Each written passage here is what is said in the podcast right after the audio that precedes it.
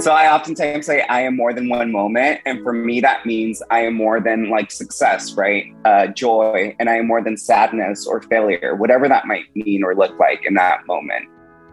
Hi, guys. Welcome to Dancing in the Gray, a podcast and a platform that shines light on the importance of prioritizing our mental health. Regardless of whether or not you live with a mental health condition, we all have mental health I am not a medical professional.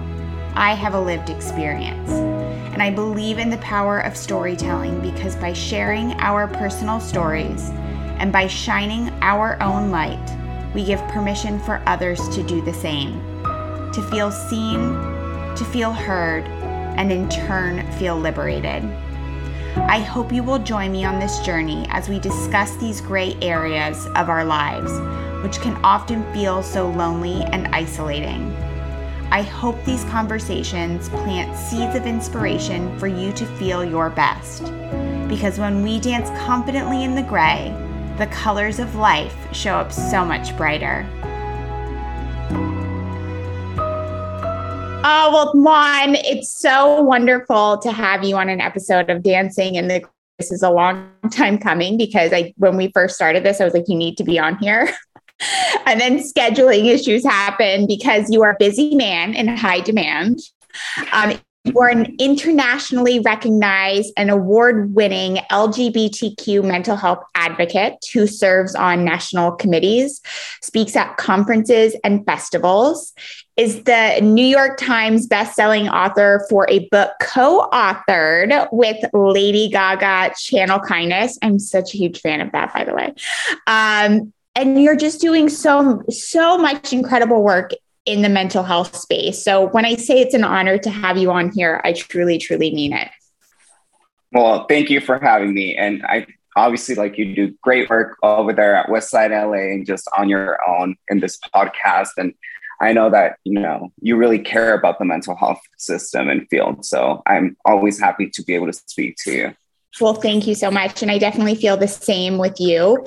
It's such an interesting space to be in because, I mean, it's, I don't want to say it's becoming trendy now or maybe maybe it is i'm not sure but i'm appreciative that it's at least you know getting light that it deserves and getting a, a platform that it definitely deserves but especially you know when i put you and i in the same category here I don't know, I can't speak for you, but I definitely didn't seek out to become a mental health advocate. Like it wasn't part of my plan if you would have asked me 10 years ago.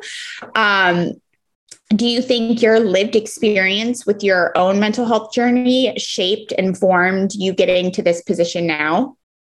A thousand percent. I like I recall in, in middle school and high school, I used to hate public speaking. Uh, that was not a thing that I enjoyed and I, I just didn't like it. And now like I'm speaking at events and like just like you are and just sharing your lived experience in such an open way is stuff that I didn't share even with my parents when I was growing up. And so now to be able to do this work is kind of uh, unique in a way because I never expected to be a mental health advocate. I didn't even know what being a mental health advocate meant. Mm. Yeah, I, I that resonates with me. What, in your opinion, is mental health? Like, how would you? It's such a complex answer, trust or complex, you know, idea. But how would you try to simply define mental health? I would say mental health is everything. It's part of our all of our lives and it's part of just being self-aware of our emotions and being able to truly uh, bask in them and feel them whether it's joy sadness excitement whatever it might mean to you and it's just really being self-aware mm, mm, i love that I love that self. Yeah. And I think the emotions part too. And I, this is where my you know yogi background really comes in but it it's exactly what you said where it's holding space for everything that you're feeling. And if you think about it we're not taught to identify emotions or really know what we're living with. And then not only know what we're living with but a know that it's temporary and passing even the joy even the the goodness the those high vibe emotions and feelings. Um but yeah, but just to let it sink in and to feel all of it.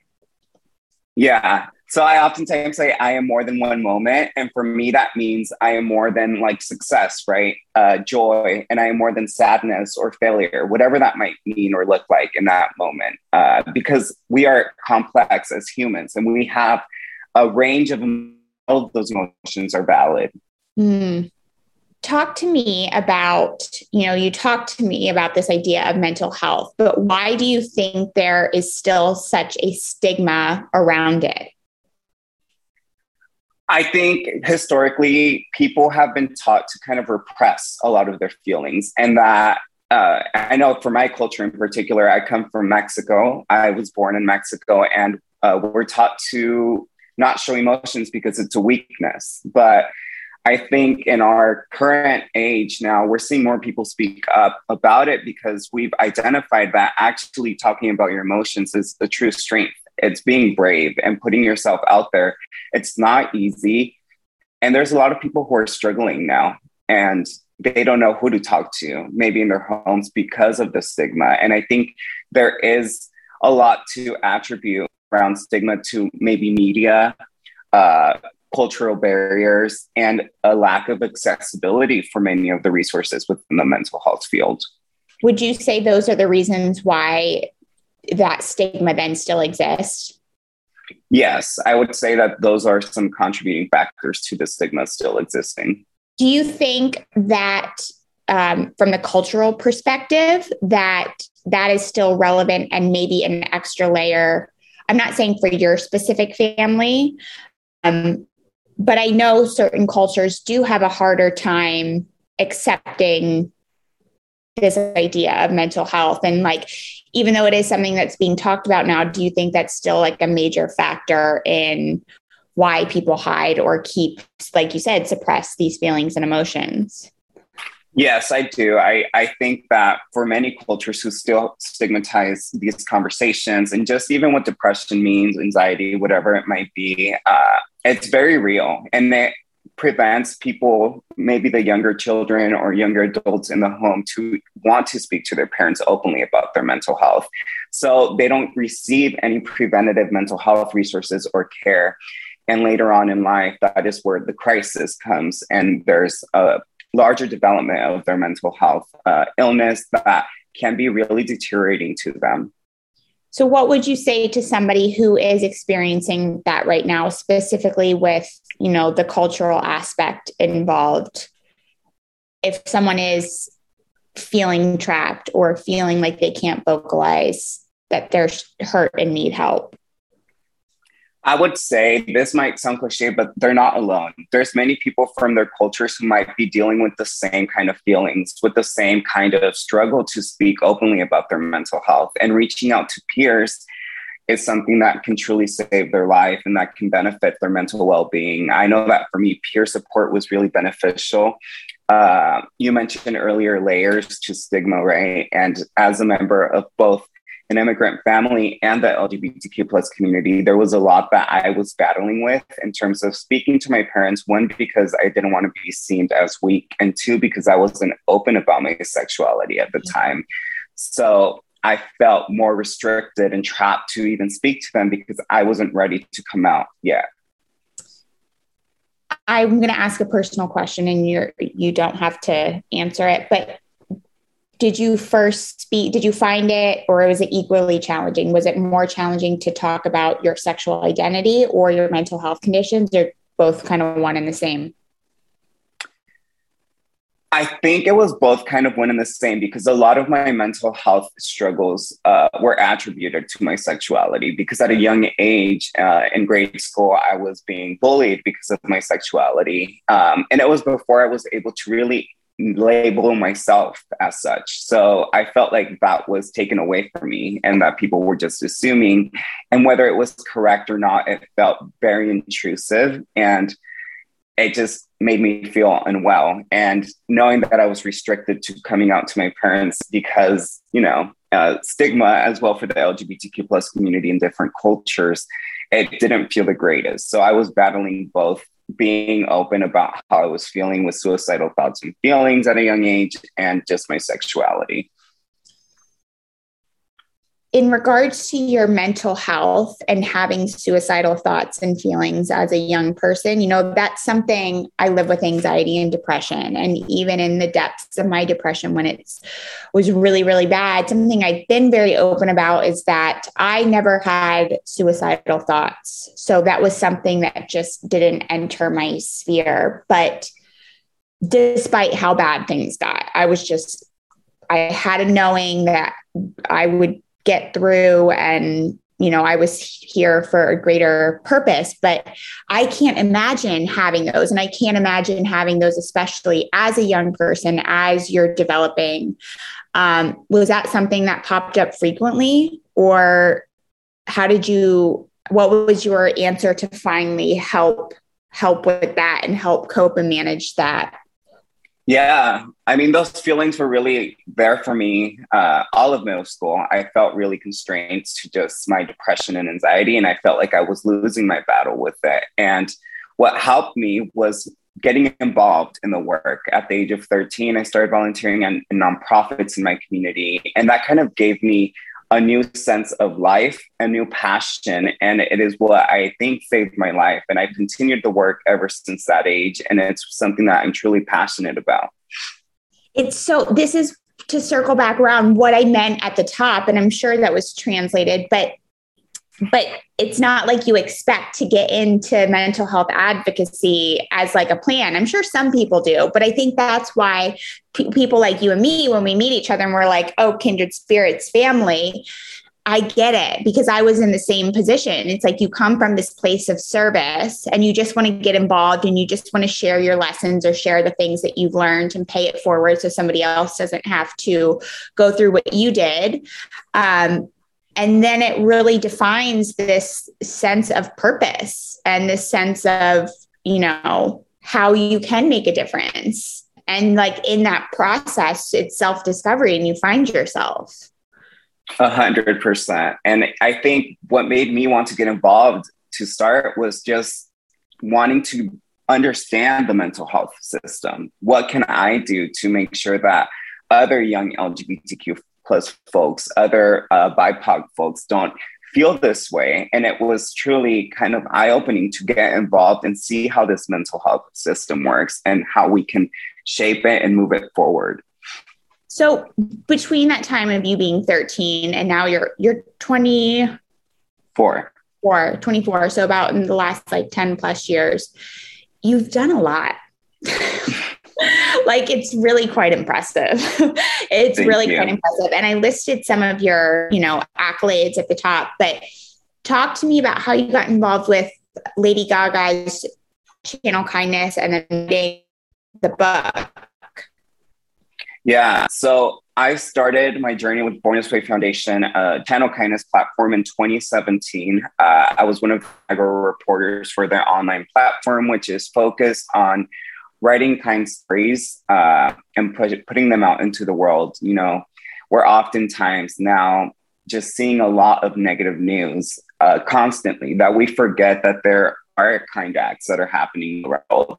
And so being involved in that platform was really a great experience because I was able to meet other like minded individuals who were trying to work and push forward efforts that I believed in myself. Um, I wrote a story about my journey in drafting a historic LGBTQ plus proclamation for my hometown in Woodland, California. Uh, that passed unanimously for the first time in the town's history. That proclaimed June as LGBTQ plus Pride Month in the town. Awesome! Thank you. But the story I wrote about that journey and that experience uh, was published in the book Channel Kindness, which was released last year by Lady Gaga and Way Foundation. That's so cool. Thank you. That's so cool. And UNICEF was on your list last year too, wasn't it? Yep. Uh, there's been it's been it's been a wild over here like humble brag. Talk about that for a second, Juan.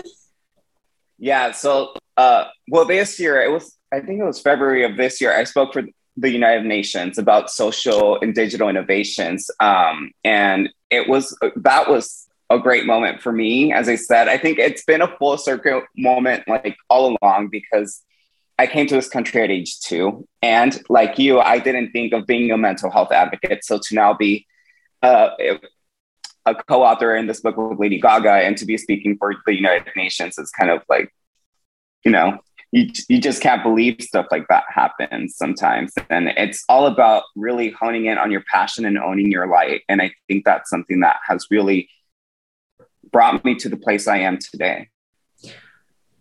How would you define passion?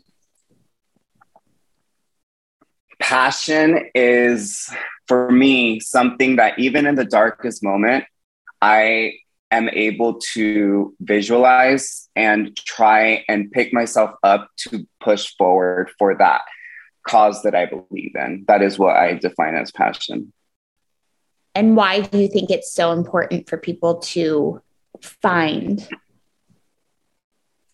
I think it's important for people to find because for me, it's my driving force. Every day I wake up and I am grateful for something. And it, always goes back to my passion. And my passion is to try and do what I can to be a better person every day and to try and make this world a better place by trying to get folks the resources that they need and to try and share my story so that other young people who might be struggling are able to do the same and they're able to feel seen and heard.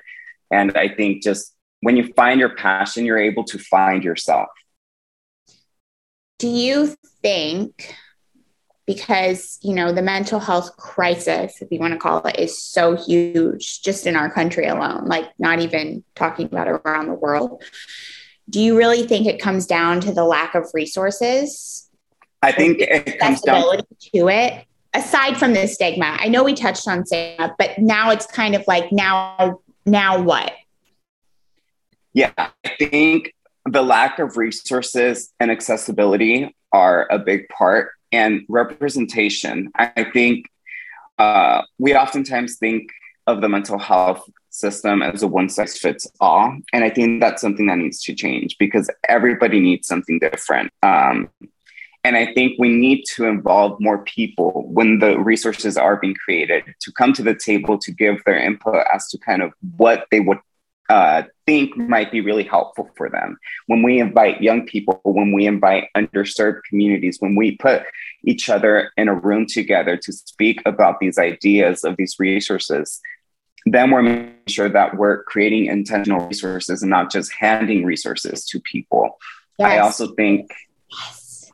Sorry. think, yeah, I was just going to say, I also think education uh, is important. I think, especially for older generations who might now want to understand what mental health uh, is, I think there's an education component that is really crucial, even for young people. If we start educating people about warning signs, about stuff to look for, about how to speak about their mental health at a young age or at any age at all, then we're able to destigmatize those conversations and make sure that people are asking for the support that they need something I always talk about is destigmatizing conversation, which it sounds so elementary. And sometimes I even catch myself at my internal dialogue being like, is this really something that people need to hear and talk about? You know, I question myself because it's on repeat. It's in my dialogue with my friends, you, coworkers, you, you know, people in my space and sphere that it's become now so normal.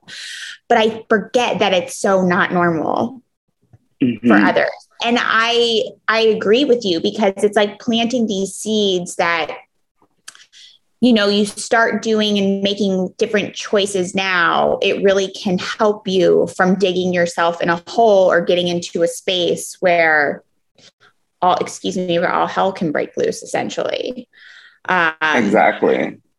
so maybe yeah i agree with you on that. And then also having you know divert a diverse group of people sitting at the table. I really like that you said that because it's cool if you have people in positions of power or leadership that are trying to push the needle forward. But in reality it needs to be inclusive to everybody and every space and every sphere because this true idea of kinship it's not I look at it different from service. I love this idea of service, but it's not so much doing something for another, but really seeing like a oneness amongst everyone and allowing all voices to be heard equitably so you can make decisions to move forward in a positive way. A hundred percent. And I think, as you said, like for many of us who are involved in the mental health field in this way and that we're doing this work day in, day out, we become so, you know, almost aware. desensitized or aware or something. Yeah, like definitions like depression, it's like, oh, everybody knows what that is. But in reality, it's like if I look back in my life at the age of 13, I didn't know what the hell depression meant. I didn't know what it looked like, what it felt like. I just didn't feel good. And I'm sure that was the case for you, maybe, where you didn't know what these terms meant. And you knew that you were just experiencing something and that something was off. A million percent. For me, it happened in my early 20s and it looked like laziness. And so I just attributed it to, you know, I'm in college and like I'm having a hard time transitioning. But in reality, something a lot bigger was going on and I didn't give it enough credit. And it was actually a real thing and like there was a genuine reason why I wasn't showing up for class or like if I had a job I wasn't showing up for a job. And it wasn't because or I had mail and I couldn't open it you know or I had laundry and I couldn't get it done. I just stare at it. You know these things that someone could easily point at me and be like oh she's just a lazy college student. And it's like, no, mm-hmm. I'm actually feeling like I'm going to implode on the inside and I'm paralyzed with fear or paralyzed with anxiety and it's preventing me from moving forward or taking any type of agency or action. A hundred percent. And thank you for sharing that. I that's like kind of how my experience went too. I was just feeling really sick.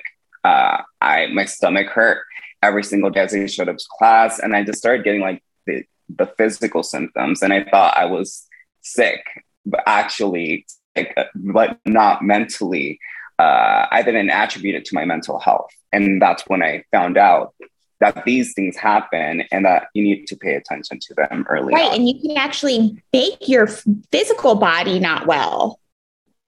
Mm-hmm. And then, even in the healing process, it's so interesting. You would probably like this, so I'll share this. Um, I don't know if you've ever tried acupuncture before, but it's been such a wonderful, wonderful tool in my toolkit for my mental health health and my physical body health and just bringing a lot of balance to my life. And i know it's not for everybody and you know recovery is not linear as we previously discussed but when i first met my acupuncturist about a year and a half ago he was feeling my arm. And this is before because they actually i don't know if you know this but um, a lot of holistic practice practitioners will ask about your emotional health as well, not just do you have diabetes in your family and whatnot. Um, but before I even got to that, he was feeling my arm and he just looked at me and he's like, Do you have anxiety or do you live with anxiety? And I looked at him and I was like, Yes. And he goes, No, no, no. He closed his eyes and he was like, I'm talking about like debilitating anxiety. And I go, well, I have in the past, but for the last eight months, like I've never felt better. Like I have finally shifted a corner and I feel like I'm really in this process of healing now. And he made a comment to me. He was like, sweetie, just because your mind has caught up and healed, like the physical body sometimes holds on and stores things. And takes longer to catch up with it. And I just thought that was so interesting. And I share this because it all comes back to the brain health and brain, you know, health, well being, whatever you want to call it. Um, and just healing from that took a toll on my physical body as well. Hundred percent. And I feel, I feel that, you know, as you said, recovery isn't linear because for me, I can tell you last year, I had all these great things happening, but I was really depressed and I've turned a corner since, but it's, it just really goes to show that this isn't something that you can just, you know, take a magic pill and then have it be gone. It's something that you have to learn what works for you, whether it's holistic practices, whether it's medicine, whether it's uh, other self-care, exercise, peer support, whatever it might look like for you, but it's about addressing it and making sure that you're taking control of it and not letting it take control of you. Talk to me about peer support because I don't know if you know this, but you know, I teach classes with NAMI from a peer perspective, and I'm also um, a peer group facilitator. And I think peer support is just now getting more to the surface or like again gaining more light and attention like mental health in general. But why do you think that's an important piece of the puzzle in addition to all of the other pieces that you just mentioned? Because i think it's really powerful. Yeah i 100% agree. I think it's really powerful and i think you build a connection because you're able to speak to other people who might be from your community, who might be from your same group, your age group, whatever it might be. And you're able to foster a conversation where there is no hierarchy and you're just talking at one another and learning from one another's experiences. Because maybe the person you're speaking with already experienced something that you're currently going through and you want to hear their perspective, not so that it could inform your decisions, but to just know that somebody went through it, they're doing okay, I know I can get uh, through this, and this is going to be a motivation for it. And I think what really, really I've appreciated about peer support is just the representation aspect. For me, it was like LGBTQ plus peer support groups was somewhere I could go and speak with other LGBTQ plus folks about what I was feeling in that moment. And it's not something that I could have found anywhere else. Mm. Yes. Yes, yes, yes, yes to all of that. In terms of recovery or in terms of self care practices, what are some of the things that you do for yourself to maintain well being in with your mental health? What I do for self care, I've been waking up every morning at 5 a.m. to go to the gym. I think 5 a.m. club. Yes, you already know it. And then coffee right after that you know, you know that's the drill. But the exercising has been really beneficial for my mental health. It helps me get kind of a lot of my energy out and helps me just start my day with a clear, clear mindset. I listen to music, and that's really good for my mental health. I talk to my friends. We have open communication, and I try to be really self aware of my boundaries, of my triggers, and just try and to respect that. I think oftentimes we talk about boundaries, but sometimes we feel bad for asserting our boundaries in many in many ways maybe with our own family. And so for me it's been important to stick to my boundaries to stick to my to my identity and to be authentic in that way. One of our episodes we talked about the power of the no. Mm-hmm. tying back to boundaries. It's a real thing. It's an important and it, it's necessary sometimes. Yes. Yes yes yes. For self-care. So what, I think at the end of the day, you have to put yourself uh, first in your mental health. Well, you do because then it allows you to show up for your people in your space, your workspace, your friend space, relationship space, family space. What is on the horizon for Juan? that's a that's a big question on the horizon. Well, I was just a part of a documentary uh, special with Lady Gaga called "The Power of Kindness." It was released last week. Um, and I encourage folks to check it out. And that it was great to be a part of that. But next, next, I will continue doing events. I will continue to speak. I will continue to get involved uh, with numerous organizations, and I also plan to launch my own movement next year. So I'm excited for that. Um, can you talk? So there's a lot movement. Um, I can tell you the name, and it's going to be called Own Your Light. And it's just something I genuinely have been working. It's something that I woke up in the middle of the night and I brought out my iPhone and put it in my notes Own Your Light. And I kind of just drafted kind of what that meant to me and why I thought it was necessary. I've always wanted to wait to launch anything because I wanted to make sure that I knew my why, why I was doing it, and why is it necessary in this moment. And I think it's time, and I know my why. Ah, I'm just going to end it at that. Wait, so where can we find the documentary that came out last week? And where can so we find you? Yeah, the documentary you can find on Lady Gaga's Facebook and Instagram and bornthiswayfoundation.org. You can find me uh, at juanacostaofficial.com or my Instagram, Twitter. It's Juanacosta with two underscores at the end.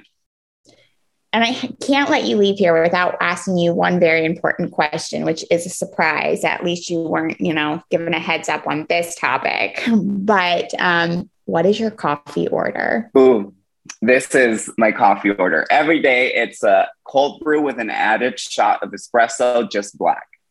Oh, you're really, you know, taking get your coffee, get your day to a whole other level. Hey, I worked as a barista throughout my undergrad, so I got really familiar with coffee and I decided that, you know, I need my strong cold brew in the morning. Ah, so good with the extra shot of espresso. Look at you go.